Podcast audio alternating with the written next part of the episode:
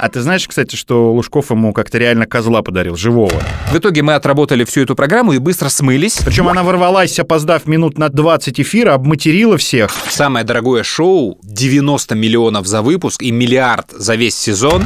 Да, я люблю, например, брейк. С удовольствием это повертеться, юлой, так сказать. э. А я мечтаю познакомиться с актером, который будет меня играть. Очередной кроссовер у Хищника. Хищник против Покахонтас.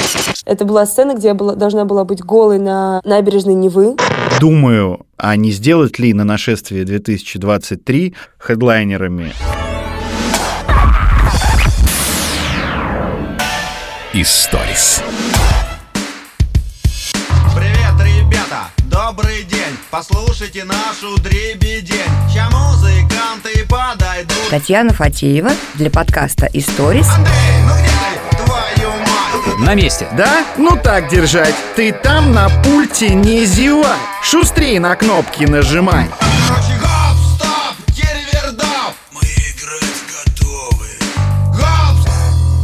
Ну и давай, наверное, с этого, пожалуй, начнем. Не то чтобы какая-то прямо бомба-новость. Вот мы ходили с Игорем на концерт группы «Сектор газа» в ее нынешнем составе. Пошли туда с одной э, практической целью оценить голограмму. Потому что кино мы уже видели без солиста, голограммы там нет, и слава богу, забегая вперед. А с голограммой Игорь видел Высоцкого выступление, я не видел Высоцкого. Ты ничего не потерял, что не видел э, голограмму Высоцкого. Это приблизительно то же самое было. На мой скромный взгляд, только вот если ты чуть в сторону уходил, влево или вправо, то голограмма просто пропадала. Высоцкого. То есть, если мы с тобой, да, Высоцкого, если мы с тобой смотрели со второго этажа клуба Адреналин Стадиум, мы тоже сбоку, вот из ВИПа, и она была достаточно целостная. Я думаю, что там без разницы, прямо ты на нее смотришь, слева или справа. То вот э, на чартовой дюжине, на фестивале, на премии на нашей, где делали голограмму, там вот чуть влево, чуть вправо, и она уже сразу пропадает. А когда на нее смотришь прямо, тогда более-менее. И она, знаешь, была подсвечена таким лучом, ну просто как будто человек стоит в луче. И еще прямо смотришь, она нормально смотрится, а вот влево-вправо уже она не играет. И это был актер просто, который, соответственно, в студии э, записал одну песню, это была одна песня э, Высоцкого, и его потом, э, соответственно, сделали в виде голограммы. Ну тут, я думаю, тоже же Хоя сыграл актер, но для меня однозначно самый ненужный элемент концерта это вот эта голограмма. Потому что она занимает две трети сцены, она нереального размера, все равно это выглядит пока что как проекция на экран, и как даже проекция на стекло. И ощущение, что чувак стоит за стеклом, и он оттуда просто выйти не может. И вот он ходит полтора метра вправо, полтора метра влево, очень ограничен в эмоциях, и ты устаешь, ну, буквально на второй песне. А еще эту голограмму транслируют на экраны по краям сцены, и вы лучше возьмите туда, нарежьте каких-то архивных э, видео, фотографий Хоя, и это будет работать гораздо лучше, чем вот это сомнительного качества голограмма. Действительно, э, идеально поступили ребята из группы кино. Вот там все очень органично, живо, Да? хотя я скептически к этому относился. А здесь, во-первых, она еще черно-белая, и вот этот э, налет покойника, да, Мгм. который вот Инфернальности, постоянно да. да, присутствует, он отвлекает тебя от веселых песен, которые очень классно звучат. Вот самое крутое — это оцифрованный голос Хоя, соответственно, музыканты с современными инструментами, да, группа. И, ну, это звучит классно. А то, что там зал поет все песни, это естественно. И на голограмму особо, мне кажется, никто и не смотрел. Оцифрованный голос Хоя — это действительно реально самая крутая штука, потому что цифровали голос с пленок, а пленки — это, я так понимаю, были еще в Воронеже записаны некоторые, студия там Black Box или как она называлась. То есть это тебе не пленки с голосом Фредди Меркури, которые всегда были в Лондоне записаны или еще где-то. И это очень сложно было оцифровать с магнитозаписи вот этот голос, потому что там куча цифровых обработок. Не хочу сейчас погружаться в подробности, но это, это сделано хорошо. И, кстати, из тех музыкантов, которые присутствуют старого состава группы, это был клавишник Леха Ушаков и гитарист Вова Лобанов.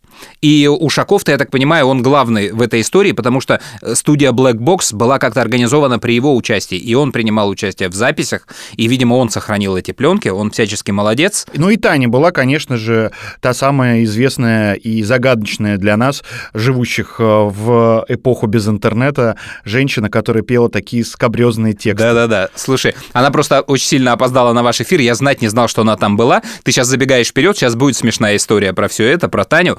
Я просто хотел сказать еще, что мне очень понравилась э, закадровая история во время концерта, потому что мы общались э, с музыкантами, с директорами э, группы «Сектор газа», то есть с разными людьми, которые имели к ней отношение. И волшебную историю нам рассказал Лёш Привалов, который был много лет директором «Сектор газа», это, конечно, про концерт в Риге. И она опять завязывается на Леху Ушакова. У нас Леха Ушаков сейчас будет теневой герой этого рассказа. Это когда они поехали в Ригу в 90-х годах, видимо, уже в середине 90-х годов, потому что нужна была виза. И с этой визой возник какой-то затык, или это просто версия Хоя. В общем, улетела вся команда, но не улетел Хой. И за несколько часов до концерта, во время эфира на какой-то рижской радиостанции, Леха начинает искать Хоя, звонит ему тот в Воронеже. Привалов. И говорит, ну, что-то вот как-то это, в общем, не получилось. Я думал, у вас групповая виза, а я все равно опоздал. Он говорит, нет, у тебя персональная виза, садись в самолет, давай, вылетай. Он говорит, нет, я типа никуда не полечу. А ребята уже сидят в студии э, Рижской радиостанции и рассказывают, да, вечером концерт, вообще все нормально будет. И Леша им семафорит, мол, Хой болеет, да, на рекламу. Они там уходят на рекламу, он объясняет, скажите, что Хой болеет, не в состоянии, может быть, там не получится. Ну, хоть чуть-чуть подстелим себе соломку. Они э, соломку стелят, в эфире э, говорят, что Хой не очень хорошо себя чувствует, в надежде, что он прилетит. Он в итоге не прилетает, начинается концерт, и дальше весь концерт, все песни за Хоя поет Леша Ушаков в середине 90-х годов. Я помню эту историю «Миражей» и «Ласковых маев», но что в 90-х годах такая история работала, это было э, странно. И Привалов Леша, он так и говорит, что мы как бы боялись весь концерт, потому что публика начинала закипать, а она понимала, что происходит что-то не то. В итоге мы отработали всю эту программу и быстро смылись. А Нас поставили на деньги за это, ну, потому что организаторы же не дураки, они понимают. Но какие-то деньги мы все равно э, заработали, поездку отбили. А Хой после этой истории уволил Лешу Ушакова из группы за то, что тот типа коллаборационист, и он должен был сказать, что я не буду петь, и концерт не должен был состояться. То есть он должен был поддержать Хоя, как считал Хой, а он поступил типа вот так вот хреново, и поэтому пошел бы ты нахер из группы. И вот тогда история клавишника Леши Ушакова в секторе газа закончилась.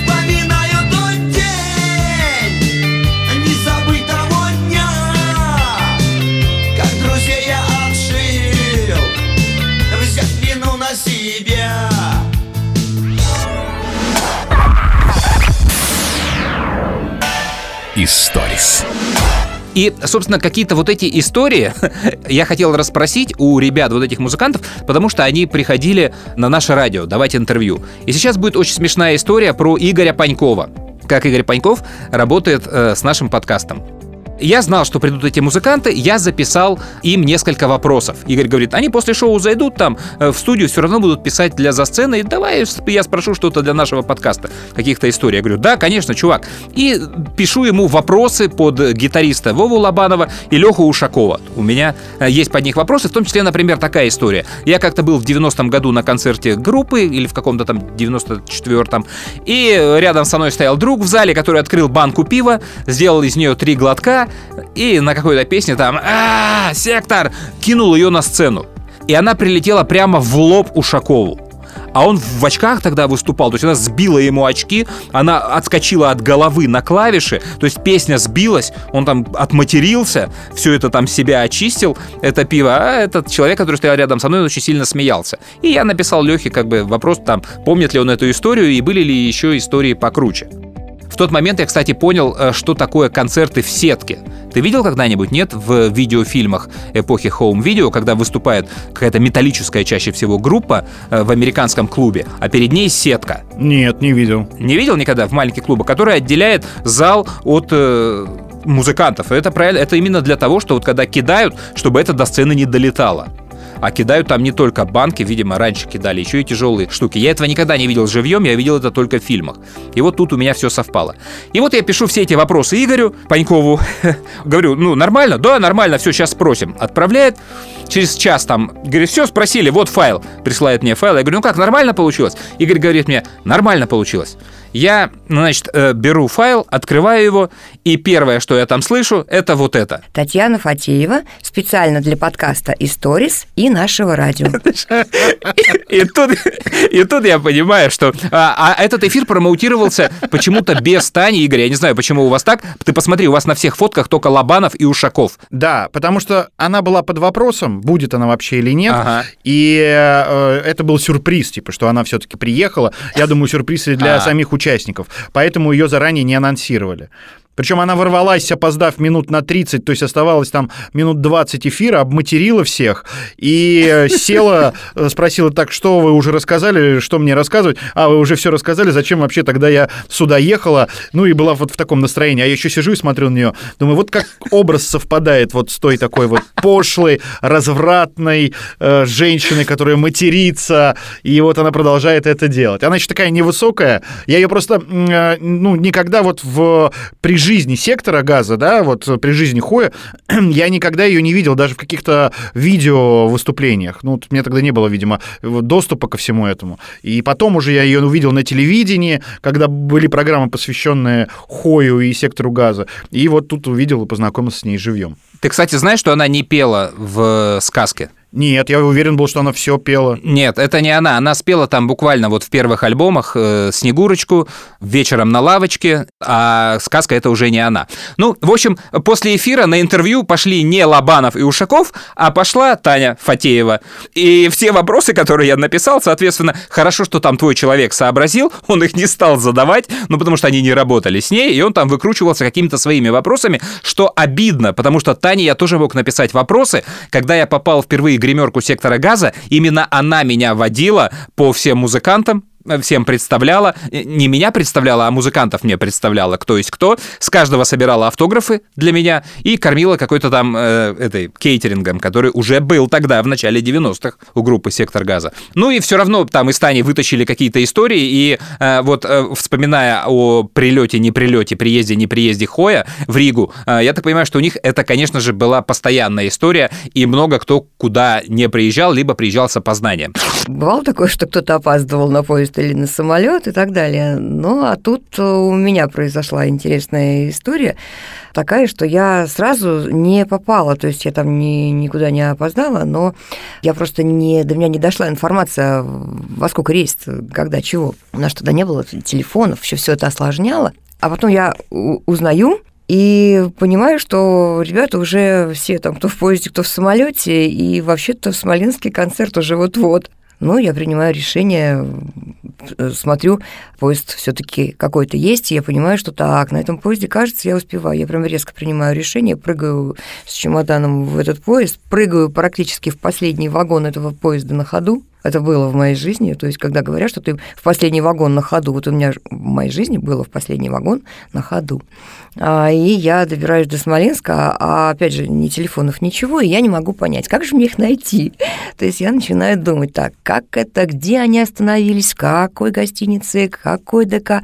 И потом я думала, думала, думала, так, следствие ведут колобки, я думаю, ну, в конце концов, надо поискать, наверное, тогда афишу. Если я увижу афишу, я узнаю адрес.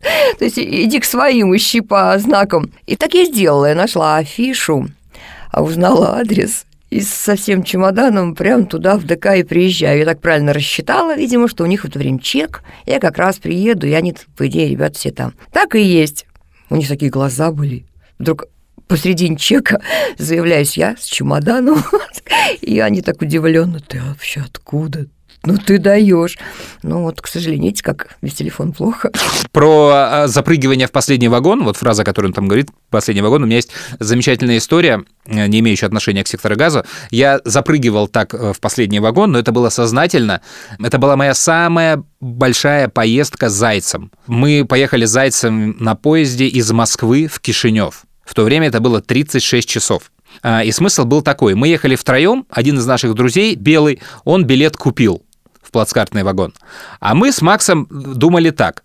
Поезд отправляется, мы запрыгиваем в последний вагон, якобы мы опоздали, и типа идем в свои вагоны к белому. Мы так и сделали, то есть прятались там за углом, поезд почти тронулся, мы побежали, запрыгнули в последний вагон и пошли по вагонам к вагону белого. Пришли, все, свои чемоданы поставили и пошли, значит, дальше курить. Э, Или просто пройти по составу из начала в конец, в то время, когда у всех проверяют билеты. Э, Мы типа идем в свой вагон, мы опоздали, поэтому нас контролеры ни в каком купе проводники не трогали. Мы прошли, вернулись, а поезд уходил удобно ночью. В общем, мы вернулись в вагон к белому, когда уже все, все уже практически спали. И залезли на третьей полке плацкартных вагонов, расположились, а дальше следующие сутки просто играли, что мы сюда пришли из другого вагона. Мы сами в другом вагоне, а тут просто жрем, сидим, отдыхаем, и мы вот так вот доехали до Кишинева бесплатно. И прости, белый, я что-то только сейчас подумал, что, наверное, нужно было скинуться на твой билет, а, а мы даже белому не, не компенсировали его часть билета, просто с Максом на халяву доехали до Кишинева. Скорый поезд к дому мчится Полечу домой, как птица Полечу, как птица я Жизнь начнется без обралов Сундуков и генералов Демобилизация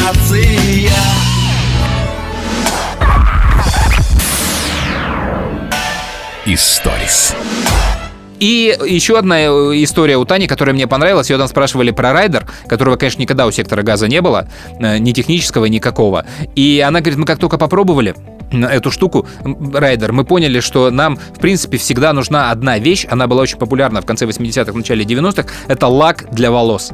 И он был настолько редкой историей, что его никогда не было. Мы всегда писали в райдер лак для волос, но его все равно никогда не было. Поэтому мы всегда с собой возили свой лак для волос. Это была самая дорогая штука для нас. Нам Юрке надо было чуб поставить ирокез. А лак для волос вот не найти, и все. И мне надо было, и Юре надо было. То есть мы постоянно, этот лак для волос у нас был на вес золота. Его нигде было толком не купить. Тогда эти комиссионные магазины появились, а он там тоже через раз. Да и стоил он там как маленький самолет. Поэтому все-таки я его держала как зеницу ока. Вот это было на мне. Я его держу, ни в коем случае, чтобы, не дай бог, он не пострадал, а, чтобы он всегда был у меня. Юрка знал, что он всегда у меня, и надо было обязательно ему ирокез там начесать. После того, как он после песен выйдет мокрый, вообще как мышь, нужно, он полотенцем вытрется, нужно было снова его немножко подчесать, снова ему ирокез поставить, чтобы красиво было. Вот за этим мы следили. Но вот, понимаете, как трудно было соблюдать такой райдер, когда это был просто повальный дефицит, и эти лаки для волос, это сейчас, пожалуйста. А сейчас их, правда, в самолете особенно не провезешь. А в остальном никакого райдера особо не было. Да мы совершенно были такие в этом плане не избалованные. Нас интересовала качественная музыка, Юрка был серьезным поэтом, а вот какие-то бытовые финтифлюшки, ну, честное слово, нас не волновали. В общем, вот такая вот краткая история сектора газа. Э, Голограмма пока не работает. Я надеюсь, что следующие концерты будут без голограммы. Хотя я вот сейчас подумал, что у кино, возможно, один номер с голограммой Цоя, но было бы любопытно посмотреть, но не больше одного. Ну а история сектора газа, не знаю, будет продолжаться или нет, меня это уже так, только по касательно интересует. Я хочу, чтобы она продолжилась. Э, Когда я был на концерте вместе с тобой, э, у меня родилась идея. Я думаю, а не сделать ли на нашествие 2023 в пятницу хедлайнерами «Сектор газа», с голограммой Хой, а может быть и без голограммы, а вот с той нарезкой, которую могли бы они сделать для концерта, как группа кино. В субботу группа кино, а в воскресенье король и шут. Это очень крутая история, и Просто представь себе афишу «Нашествие жив». Сектор газа, кино. Да, И конечно. Король и это Шут. играет еще и что и нашествия три года не было. Совершенно верно. Возвращение. И в следующем году-то у тебя 50 лет князю. 10 лет со, со смерти горшка, да. Сериал вот этот, который выходит. То есть я сомневаюсь здесь в короле и шуте. Потому что ребята сейчас на волне, на пафосе, и как они там договорятся об этом выступлении, не лениво ли им будет, вот тут вот, конечно, это нужно проверять. Это самая сомнительная история. Но если она получится, это будет круто. Я уже позвонил э, и поговорил предварительно. Там все очень сложно. Есть э, группа «Северный флот» с бывшими участниками «Короля и Шута». Есть брат, э, собственно, Леша Горшинев. И есть князь, ну и еще семья. И вот нужно заинтересовать всех людей, чтобы они согласились. Это будет играть только в этом случае. Потому что, конечно, и князь делает концерты памяти Миши, и брат делает концерты памяти Миши, и Северный флот делает тот, и концерты памяти Миши. Но вот собрать всех в один состав с видео нарезкой Миши, вот только тогда это будет играть, и только тогда это будет э, король и шут вот в том виде, в котором он может быть э, без Миши. Историс. А сейчас мы вставим кусок, э, который я вырезал в прошлый раз, смолодушничал, да, и вот прям жаль, потому что тема подарков президенту стала актуальна вот буквально через три дня после выхода нашего подкаста. А может и хорошо, что мы тогда это не вставили, не знаю. Ну, в общем, мы эту тему, конечно, как говорят в СМИ-кругах, прососали. Я прососал. И тогда она все-таки была бы лучше. Поэтому сейчас исправляемся. А мы Путина, кстати, будем в конце программы поздравлять? А, как тебе сказать? Типа я такой каждый год это делаю, да, а сейчас вот не буду. А, не, я ему просто смс-ку отправлю. А ты подарок купил? Это, это, кстати, хорошая тема. А что дарят Путину на день рождения друзья? Да? Давай погоняем. Ну, Медведев, наверное, явно новый iPhone. Да-да-да. Шойгу, Шойгу, Шойгу нерф, набор нерфов, а Кадыров, извините, сол- солдатиков. А ты знаешь, кстати, что Лужков ему как-то реально козла подарил, живого? Слушай, подожди, надо проверить, а это в тот же год Лужков умер или нет? Нет совпадения? Набиулина деньгами подарят. Это, это пять. Песков билеты на ледовое шоу. Собянин велосипед или самокат. Кудрин подписку на Кинопоиск и Яндекс Плюс и колонку Алиса. Да, самую большую. Мне кажется, колонку Алина нужно. А почему Кудрин, да, кстати, это все дарит? А, ты не знаешь, наверное, он же написал заявление, чтобы его в Яндекс отпустили из счетной палаты или где он там работает. Отпустили, это звучит смешно. А его отпустили? Чтобы разрешили перейти. Такая была формулировка. Да, его вроде отпустили. По-моему, он уже в Яндексе. Да, что-то я пропустил. Жириновский, наверное, в прошлом а, стендап показывал, ну или вел, мне кажется, у него отлично получилось. Ну да, в прошлом это важно. Аксенов, наверное, подарил пару бутылок крымского вина. Аксенов это кто? А, это глава Крыма? Ага. Да, да, да. Рогозин фейерверки. Слушай, а кто у нас по лотереям в стране? Пусть будет Якубович. Коробку с лотерейными билетами, как ты любишь дарить, но, но там все Это моя фишка. но там все выигрышные. Все. То есть, у тебя наоборот ни одного выигрышного. А тут полная коробка и ни одного нету, который без выигрыша. Потому что президенту только так. А, и Лаврова мы еще забыли. Лавров. Словарь матерных выражений? Да, неплохо, но у меня есть лучший вариант. Книгу Дейла Карнеги «Как завоевать друзей и оказывать влияние на людей». Ну и вот тут становится понятно, что мы вырезаем весь этот кусок от греха подальше. Слушай, про Жириновского. Я знаю, как нам закрыть вот этот политический кусок. Я разбирал Мишин цифровой архив, который он нам оставил. Миша Козырев. Да, я нашел там кусочек интервью Владимира Вольфовича. Я его помню, этот кусок. Мы его слушали, хохотали и хотели поставить в чартову дурь. И я не помню, поставили ли, но это, в принципе, не важно. Даже если поставили, это вряд ли кто-то помнит. Короче, тут без каких-то особых предысторий и выводов. Просто вот Жириновский о музыке ЛДПР, о музыке коммунистов, о роке, о смыслах песен. В общем, все как он умел. Музыкальная экспертиза широкого профиля за две минуты. Две минуты с Владимиром Жириновским. Рок-формат ближе к коммунистам. Коммунисты? Барабанная дробь, это все, железная поступь пролетарских батальонов, это вот ближе. Скажем, если взять по музыку для ЛДПР, это флейта, как бы там скрипка, вот аквариум, так сказать, не знаю, труба, может быть, саксофон. А рок это, конечно, вот ближе к Ренее, то есть ближе к такому э, насильственному такому, что-то такому пугающему. Да, я люблю, например, брейк, с удовольствием это повертеться юлой, так сказать, э, с молодежью. Люблю, когда у них рваная одежда, когда сверху ничего нету, и на бридже рваные здесь э, шорты какие-то там, и панк-рок, это все с удовольствием. Вот Ночные волки. Вот я был, Сокол, там у них была тусовка лет 10 назад. Э, Там э, неприкасаемые, много их, паук этот ходит тоже, чудак Сергей, да, в общем, много приходилось общаться с молодежью. Иногда можно это вот, сроком, но иногда хоть тишины, просто тишины, тихо, тихо. Я люблю тихую, спокойную мелодию, понимаете, вот, тихо, спокойно, вот Салватора Адамо, Томболя Неже, Томболя Неже, или вот даже Абадзинский. Льет ли теплый дождь, падает ли снег, ты в подъезде возле дома моего стоишь. Знаю, ты пройдешь, а быть может нет. Вот чьи это, чему посвящены эти слова? А этот вопрос могу задать всем, кто любит передачу «Что, где, когда», знатоки, да? Что означает? Ответ – одно слово, и в нем цифровое обозначение. Семерка, седьмое управление КГБ, наблюдение за подозрительными лицами. Агент стоит в подъезде и наблюдает за тем, должен войти туда, его клиент. Это их песня, их гимн. То есть в любое время года, льет ли теплый дождь, падает ли снег, возле дома твоего стою. Я жду тебя, ты придешь, придешь, клиент. каждой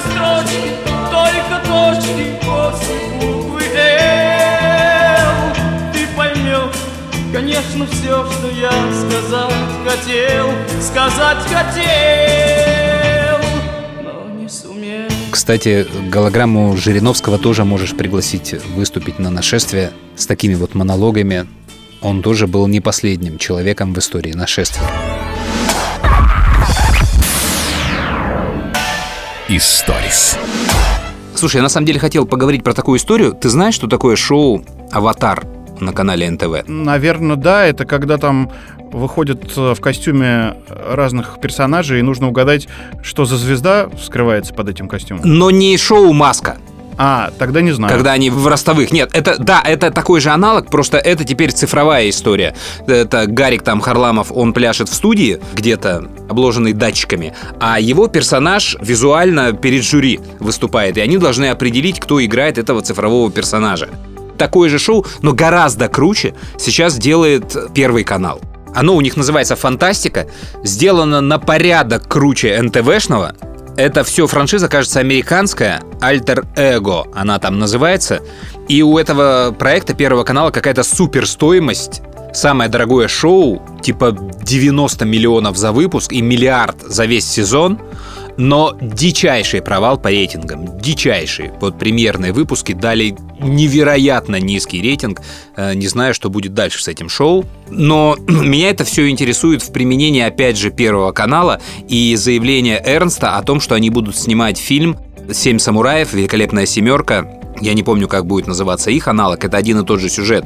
В общем, бедные жители обращаются к неким достойным людям, чтобы те помогли им избавиться от бандитов.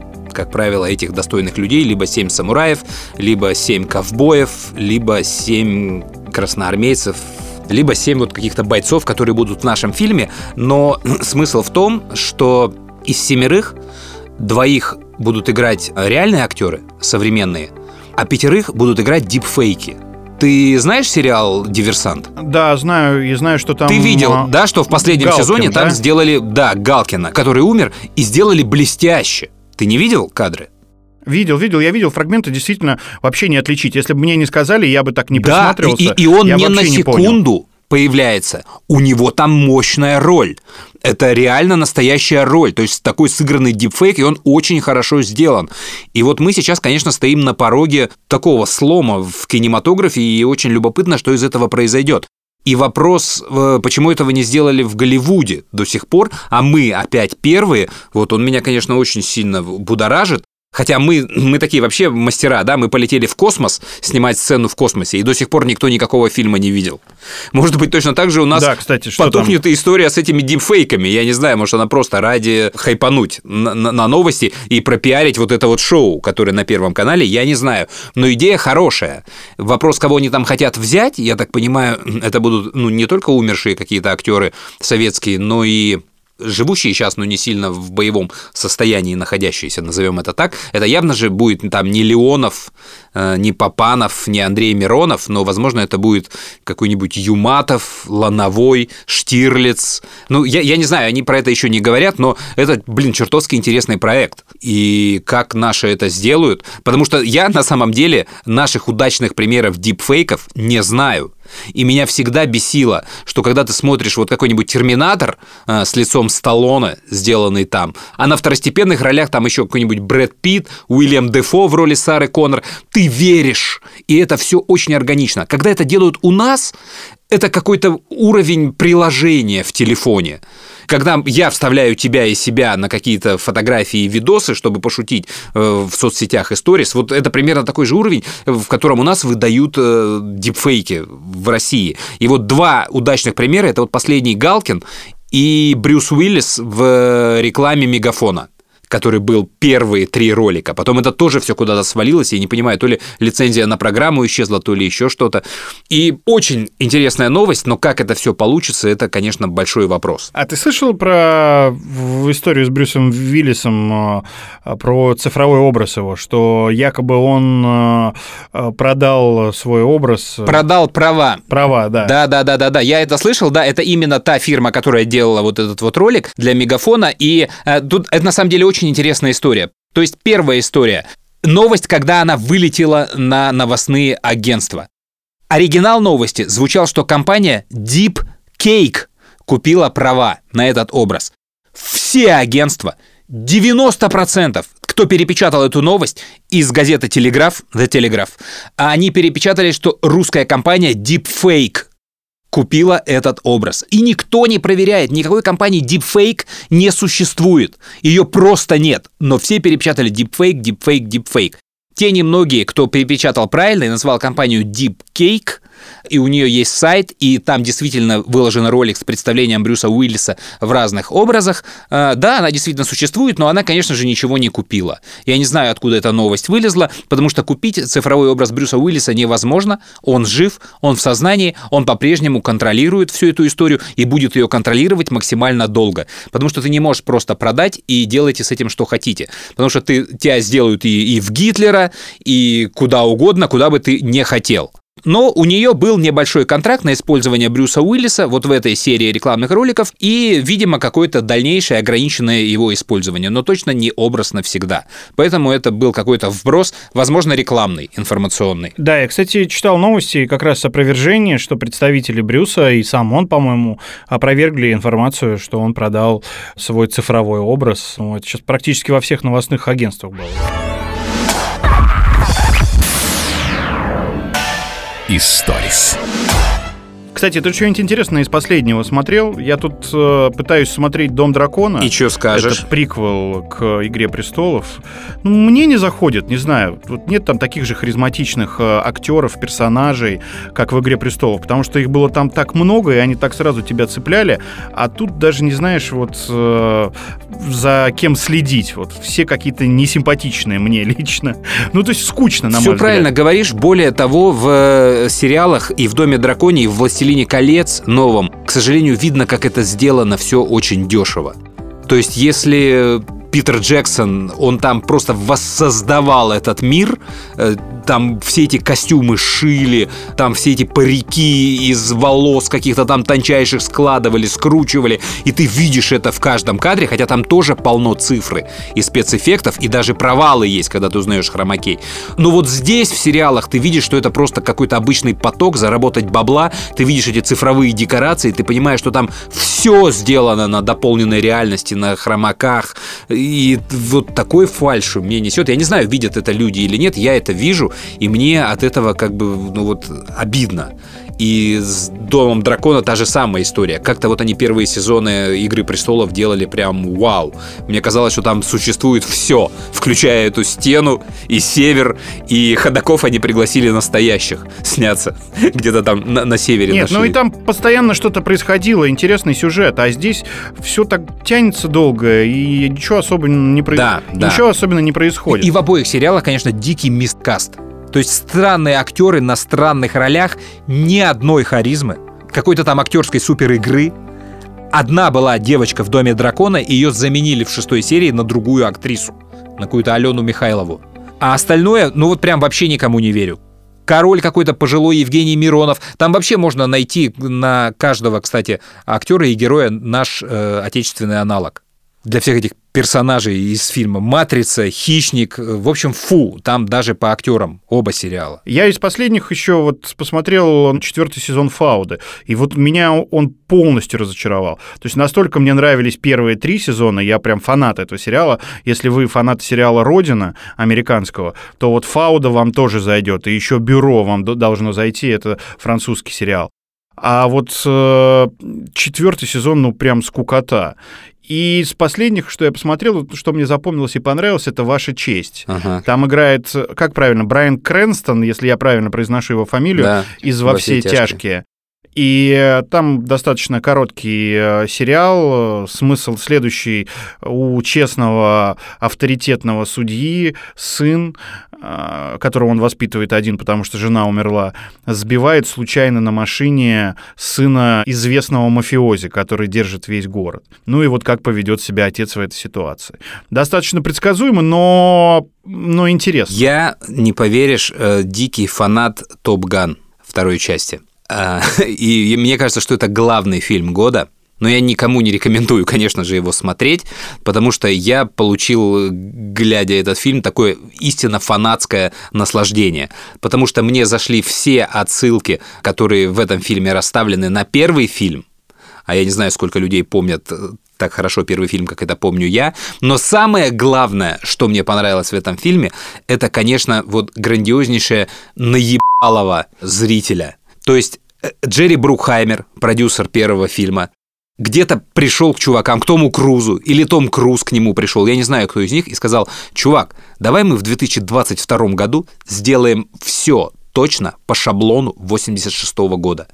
И я не знаю, сказал ли кто-то из них, да ты что, это не зайдет. Или они оба сказали, точно, все купятся. Ну, я уверен, что где-то были люди, которые сказали, не-не-не, это не прокатит. Ты что, там 86-й, сейчас 22-й, это все не сработает. И они сказали, чувак, все сработает, все. Мы кадр в кадр сделаем. Мы сделаем ту же самую песню. Мы только э, пилотов снимем в самолетах чуть лучше, круче, и от этого все офигеют. Вот там будет 22 год. А все остальное, поверь, люди купятся. Никому не важно, на кого нападают. Никому не важны отношения Тома Круза и какой-то там новой телки. Все будут ржать над вот этими показушными отношениями внутри отряда летчиков. Их смешные подколы, наезды друг на друга, вот эти стереотипы. Вот это плохой, вот это хороший. Ты сразу поймешь это все. Вот если бы мне это показывали, я бы сказал, нет, чуваки, это не прокатит. Ребята все это делают, и это прокатывает. И это становится самым классным фильмом. Я половину фильма ржал, если бы кто-то смотрел со мной, если бы ты смотрел со мной, ты бы не понимал, чего я ржу. А я вот смеюсь вот от глупости, тупости этих шаблонов и как они работают. А это большой дар, потому что очень много наших совковых режиссеров, да и в Америке часто других, они берут вот известные шаблоны. Как создать арку героя? Отлично. Все по учебнику создают арку героя и считают, что у них это работает, а она не работает. То есть они берут шаблоны, и они у них не работают в кино. И этот вот фильм, он просто как мастер-класс, что, ребят, вы просто не умеете работать с учебником. Вот, мы сделали, и вот это все работает. Поэтому я очень восхищен фильмом «Топ Ган» именно как вот таким пластиковым конструктором, который собрал кучу денег. Я посмотрел его, э, мне он не понравился, то есть мне показался он скучным, но опять же я плохо помню первый фильм, и я там отсылок не замечал. Э, Мне единственное, что понравилось в этом фильме, как обыграли болезнь одного из актеров. Вот, э, Вэлла Килмера. Его вписали, да, в этот фильм. Вот это настолько органично, что даже до мурашек. Конечно, вот этот голос гортанный его, да, который у него рак гортани, он уже практически говорить не может. И это персонаж из э, первого фильма, ведущий. И как долго, ты помнишь, его нет в фильме. Они смс-ками же переписываются, да, очень долго. И потом он появляется. Ох, это, ну, для меня, как для фаната, это было прям до слез.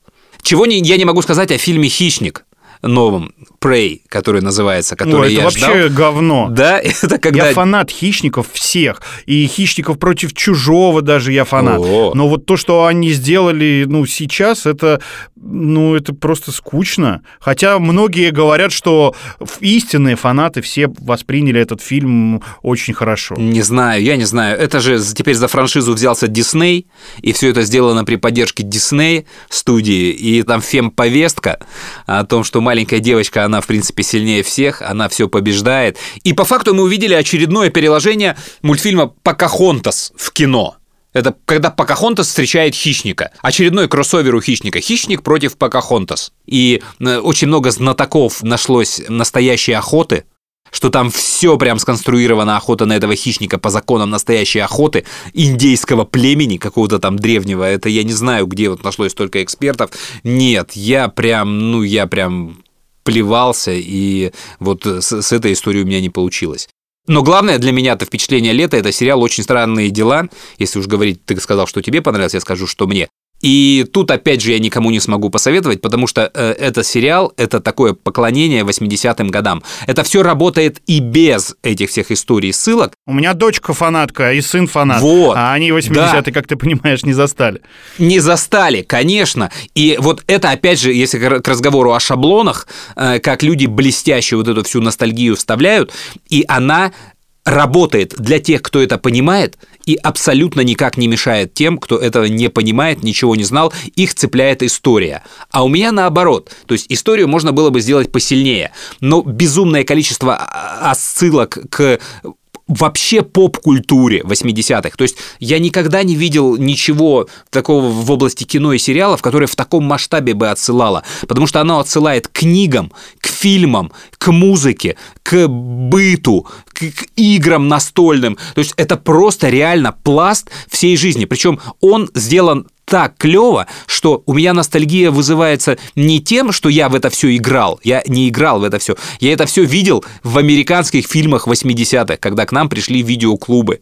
То есть мое представление об Америке, оно воспитано вот этими вот шаблонами. И они в этом сериале расставляют именно вот эти шаблоны. Я узнаю каждое имя. То есть если там появляется полицейский, и его зовут офицер Келлахан, я сразу понимаю, что это полицейская академия. Если чувак бегает в хоккейной маске, тут просто к бабке не ходи, ты сразу понимаешь, о чем идет речь, а какой, какой ужастик они пародируют. Если чувак играет, э, отбивая атаку демонов соло из песни Master of Puppets Металлики, то я, конечно, тут же вспоминаю, что, черт, ну это, конечно же, была моя первая металлическая группа, которую я услышал именно с этого альбома Master of Puppets. Это прям попадает в меня. И я не могу никому порекомендовать этот сериал, потому что я не знаю, как он попадет в других. Там же Стивен Кинг еще, Стивен Спилберг. И после этого сериала создатели этого сериала подружились со Стивеном Спилбергом и со Стивеном Кингом, которых они пародировали всю дорогу, все четыре сезона, и они сейчас вместе делают проект по книге Стивена Кинга. Я надеюсь, что все это получится. Вот для меня это, конечно, главное открытие года, а не сериал про король и шут, про который мы делали подкаст, и у которого на самом деле тоже очень много смешных и страшных историй. Ты не хочешь ничего рассказать из этих историй? Сейчас только подожду, да, я воды попью, чтобы потом продолжить смеяться.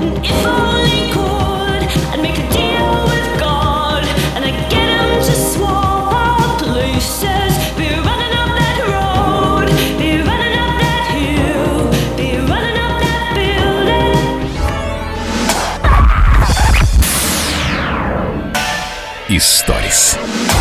Но я могу рассказать, потому что я непосредственный участник, получается, э, этого сериала в прямом и переносном смысле.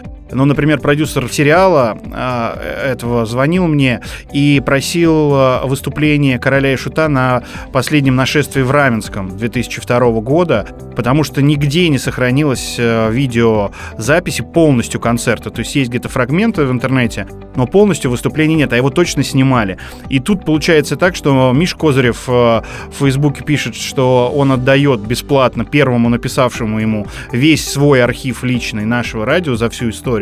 И я забираю этот архив на наше радио, и там э, как раз есть э, бетакам с выступлением короля и шута, и вот Игорь Гудков, панкер, продюсер сериала, очень просит у меня этот битакам, вот жду его, чтобы они его оцифровали и как-то вставили в сериал, хотя самое смешное, что когда Игорь мне звонил и просил эту кассету, он мне говорил, и там даже вот в сюжете есть ведущий нашего радио Игорь Паньков.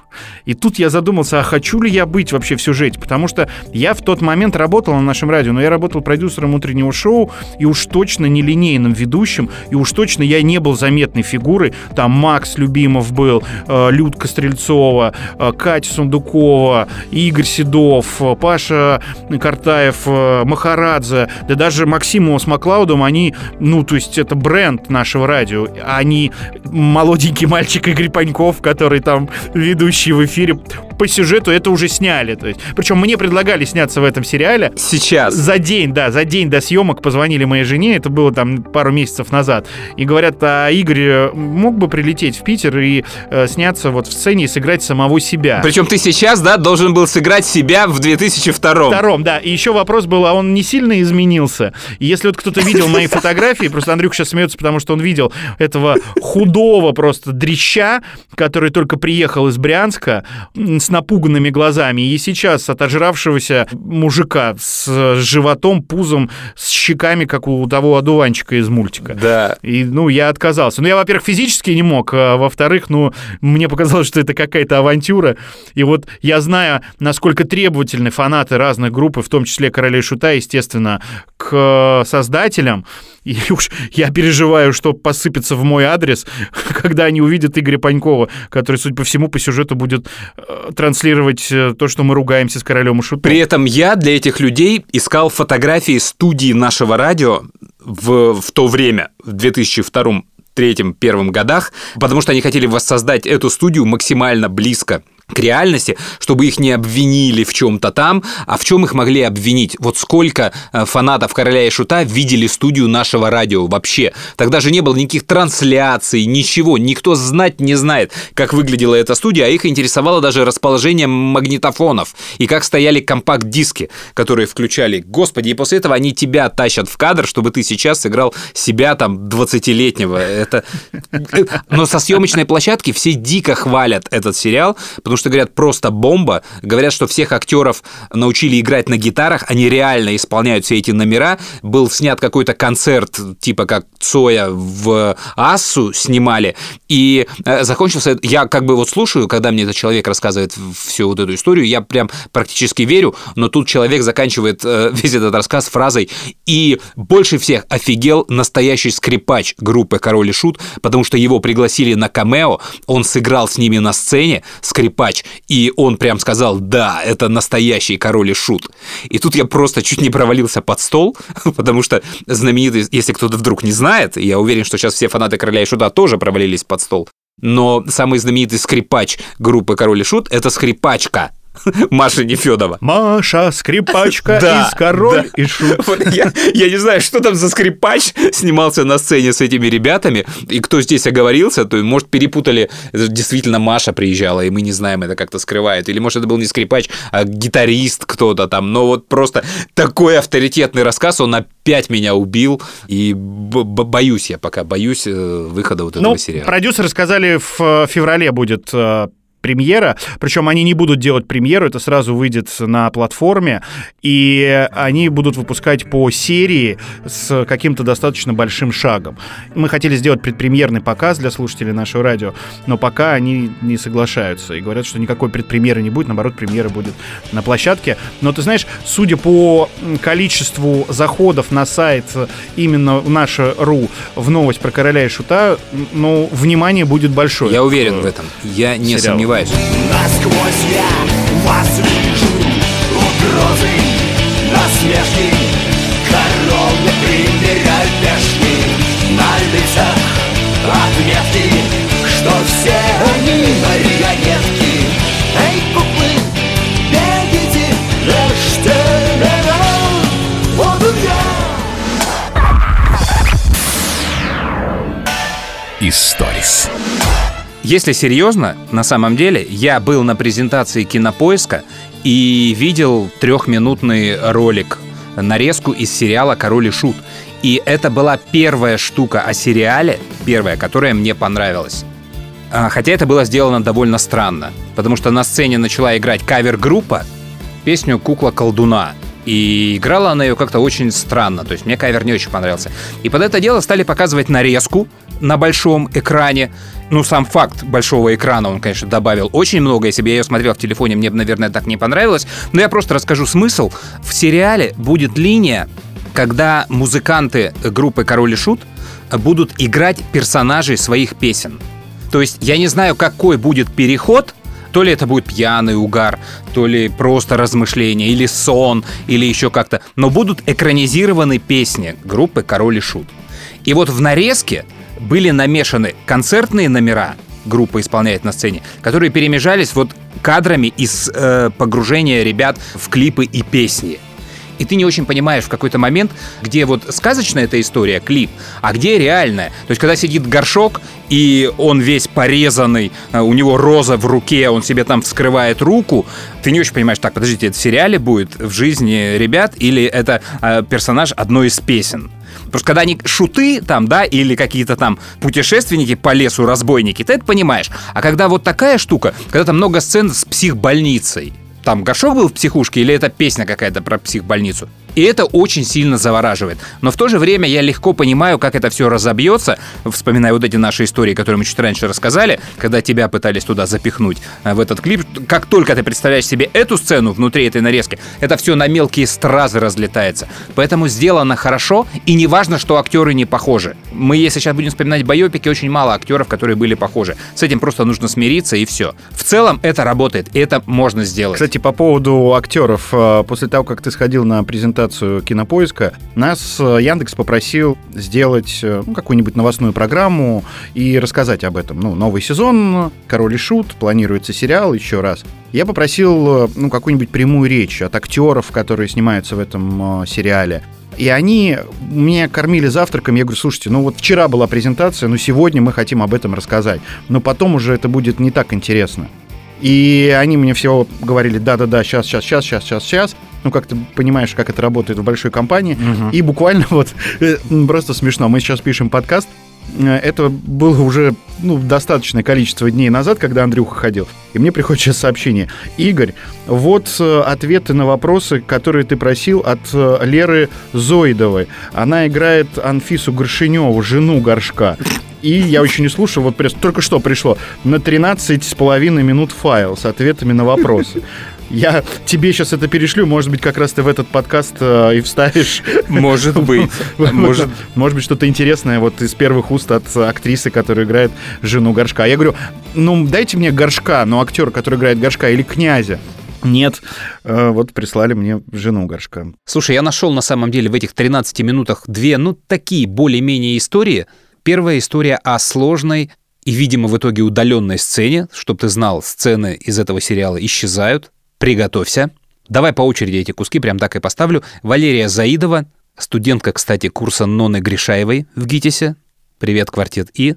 Исполнительница роли Анфисы Горшиневой. А, Была одна сцена, причем, кажется, ее потом вырезали, потому что это была сцена, где я была, должна была быть голой на набережной Невы. Шел дождь, проезжали машины, прибегали прохожие с зонтиками, никто ничего не говорил, все просто восхищенно смотрели. В итоге эту сцену мы перенесли, потому что, ну, дождь был дикий, и невозможно было это снимать. Возможно, ее уже даже, кстати, и не будет, но было забавно. Да, представьте, голая на набережной Невы, причем еще холодно, жутко, дождь такой. Очень было забавно. И вторая история, которая у нее там была, это о вещах, которые она бы хотела забрать со съемочной площадки в свою личную коллекцию, домой, себе. Так даже голливудские актеры очень часто делают. И эта история здорово перекликается с тем, что я сказал, с этим вот ходом, когда музыканты группы «Король и Шут» заныривают в персонажей своих песен и альбомов. Я честно, к моему греху, к моему стыду, я постоянно претендую на плащ, кожаный плащ горшка. И я даже уже говорю, девчонки, можно? У нас э, костюмер, главный художник по костюму Марк. Я говорю, Марк, Марк, пожалуйста, отдайте мне, отдайте мне, пожалуйста, эту потрясающую вещь. Но я понимаю, что это, это символично, и это, эта вещь не, не должна достаться мне. Вот. О, нет, недостаточно. Знаете, что мое самое любимое? Вот что самое просто, самое обожаемое. Первая встреча Анфисы и Горшка, и у нее на голове, я не знаю, как это, тика с при- прикрепленными на ней металлическими мухами. Вот это, да, вот это потрясающе, потому что этот головной убор, он, ну, во-первых, это перекликается с тем, что она повелительница мух, ну, потому что у нас есть вот эти параллели с героями их песен. Вот, и это, конечно, ну, моя любимая такая вещица. Я сразу же с ними связался и стал объяснять, что зайдите на наше радио, покажите вот этот ролик на нашем радио, чтобы они понимали, какого уровня этот продукт. Они придумают коллаборацию, вам явно нужна поддержка. Вот, нет, нет, это секретно, это нельзя, это... Я говорю, да посмотрите, это уже лежит в сети, снятое на телефон. И это очень сильно проигрывает. Нет, нет, все, мы так не делаем, мы так не работаем, типа. Ну и там, понятно, такая позиция, знаешь, кому надо, сам придет. То есть они очень в себе уверены, они прям короли-короли, и никакая поддержка им так особо не нужна. Ну, будет не бу- нормально, а не будет, ладно, мы и так переживем. Что, наверное, правда. Потому что сколько бы мы с тобой сейчас смешных историй про сериал не рассказали, сколько бы мы над этим не посмеялись, и какой бы негатив по сарафанному радио не пошел, все равно армия короля и шута это посмотрит. И все люди, которые слушали наши истории и смеялись с этого, они все равно посмотрят сериал, чтобы э, найти вот это смешное, о чем мы рассказывали, сверить наши оценки и свои оценки. То есть это точно будет, ну, как минимум, успех на старте. А что из этого выйдет, конечно, я не очень знаю. А я мечтаю познакомиться с актером, который будет меня играть. Ну, у меня просто в жизни такого не было, чтобы меня кто-то где-то играл. И вот тут так получилось, что, оказывается, Игорь Паньков э, будет в сериале «Король и Шут». Хотя, еще раз говорю, я застал эту историю, весь этот конфликт, будучи продюсером и только начинающим ведущим э, Шизгара шоу. И я не был вот вовлечен во все это. Я так узнавал это от коллег, от старших. Но и мне интересно посмотреть в глаза этому человеку. То есть в глаза, гла- в глаза продюсеру я смотрел, а мне теперь нужно посмотреть э, и познакомиться с актером. Я даже готов его в эфир пригласить. Танец гения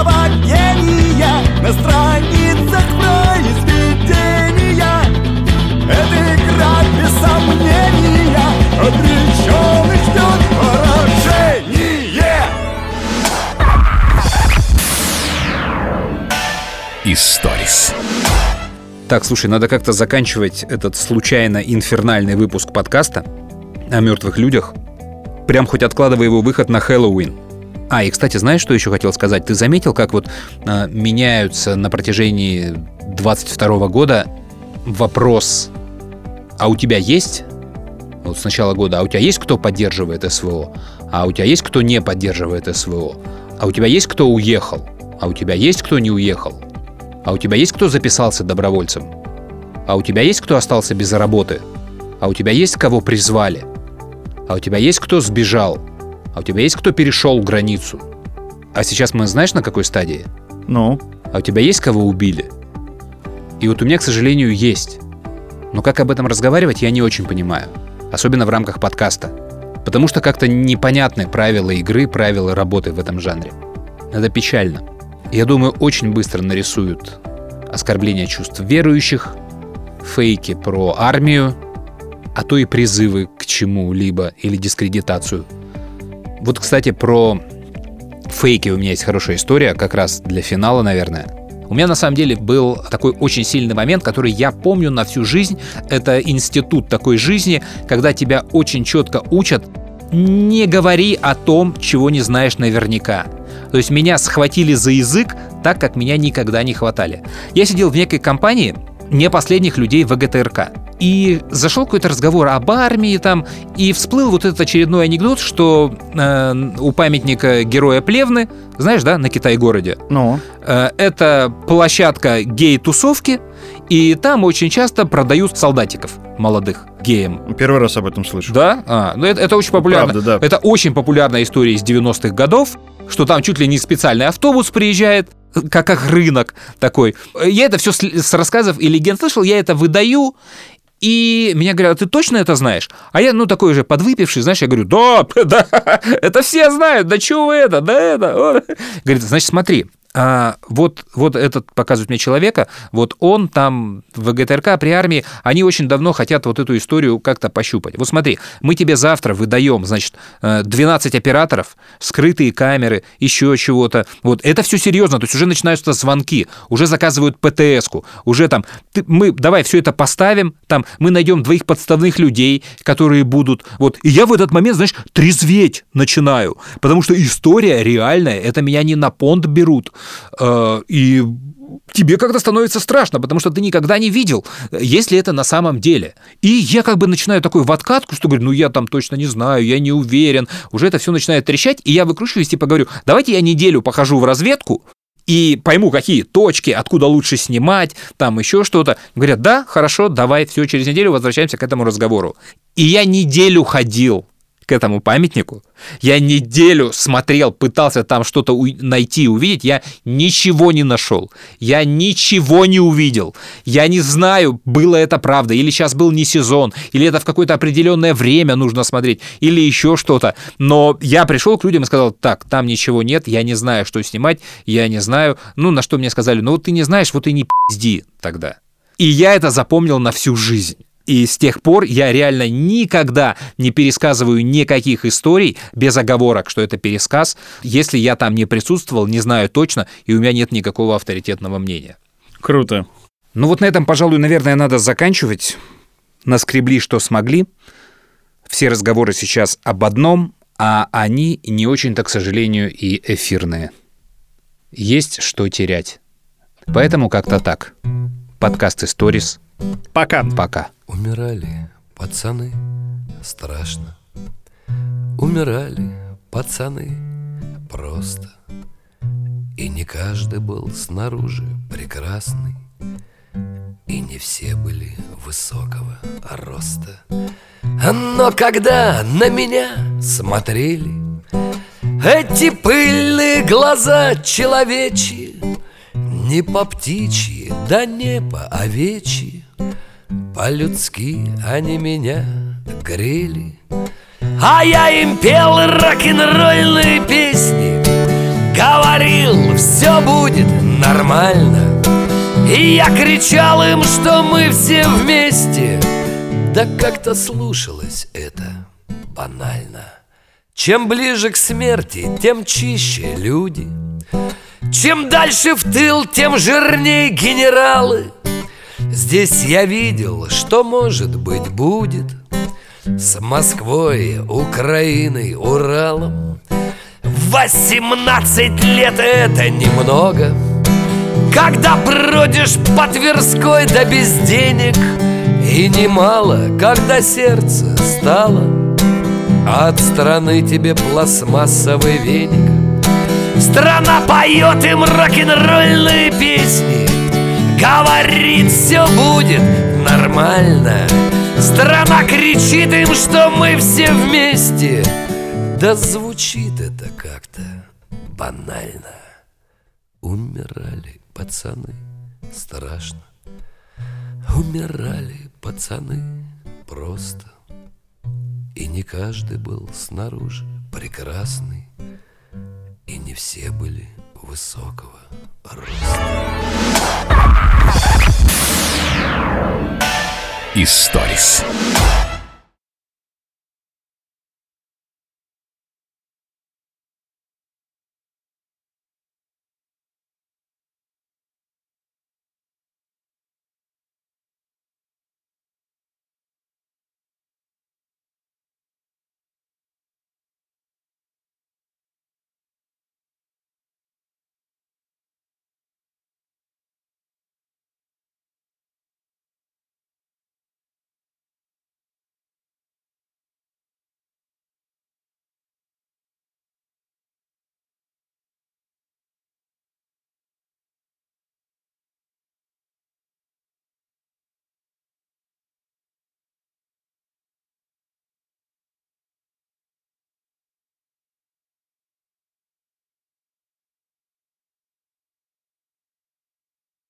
Слушай, еще такая штука у меня тут случилась на днях.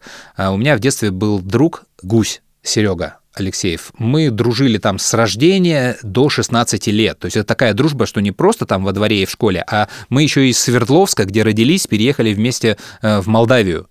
И там проходило все наше детство, и лет в 16 нас разбросало с развалом Союза и разнесло по стране, и мы с тех пор не виделись. Но в моменты одноклассников каких-то там соцсетей мы нашлись и поддерживали связь по телефонам, там, мессенджерам и всяким другим историям. А в детстве мы застали эпоху видеофильмов вместе, и два самых известных гуся в эпохе видеофильмов — это ты, наверное, тоже их не застал, не знаешь. Это в фильме «Безумный Макс», напарник «Безумного Макса», и в фильме «Топ Ган» это напарник Мэверика, Тома Круза. И оба этих гуся, они погибают. И это всегда было предметом наших шуток, особенно когда вышел второй фильм, и я все время говорил Гусю, Гусяру, ну, не везет тебе. Ну, то есть я себя видел как безумный Макс, да, как Мэверик, а ты типа гусь, ты погиб. Вот. Ну, и мы как-то это вот все обшучивали. И вот летом я смотрю Мэверик продолжение, Топ Ган. И у героя главного, у него фантомная боль. Э, Вот это смерть друга. На этом завязан сюжет второго фильма. И он испытывает самолет, он взлетает, он в небе, и он летит и произносит фразу «поговори со мной, гусь». дай мне что там совет, что там, подскажи. И меня, значит, так эта фраза прям торкает. О, классно. И я думаю, надо Сереге написать, пошутить эту штуку. Поговори со мной, гусь, это как бы прикольно. Но я там что-то не стал звонить, куда-то там перенес это все, или звонил, не получалось. В общем, все это откладывалось, откладывалось. И тут на прошлой неделе я записывался в студии, выхожу из студии, куча э, пропущенных звонков, в том числе от гуся. Я вижу звонок, и я в этот кому-то перезвонил, кому-то нет, закрутился. В общем, еще было много дел. Думаю, позвоню на следующий день. И я перезваниваю ему на следующий день днем. Звоню, а там берут трубку и говорят, что Сергей в морге, ночью черепно-мозговая травма. И Сергея больше нет. И прям все. На тебя наваливается вот эта фраза «поговори со мной, гусь». Ты начинаешь крутить в голове. Блин, если бы ты вчера перезвонил, все же могло бы быть по-другому. Что, что там случилось? И ты уже, тебе уже никогда не расскажешь, что случилось, потому что черепно-мозговая травма, поскользнулся, сам упал. Все. Вот первый раз у меня в жизни был вот этот кадр из э, э, «Брата 2». Он умер. Слушай, да мурашек. Я думал, там какая-то веселая история будет, а ты тут завернул. Ну, Извини, вот так.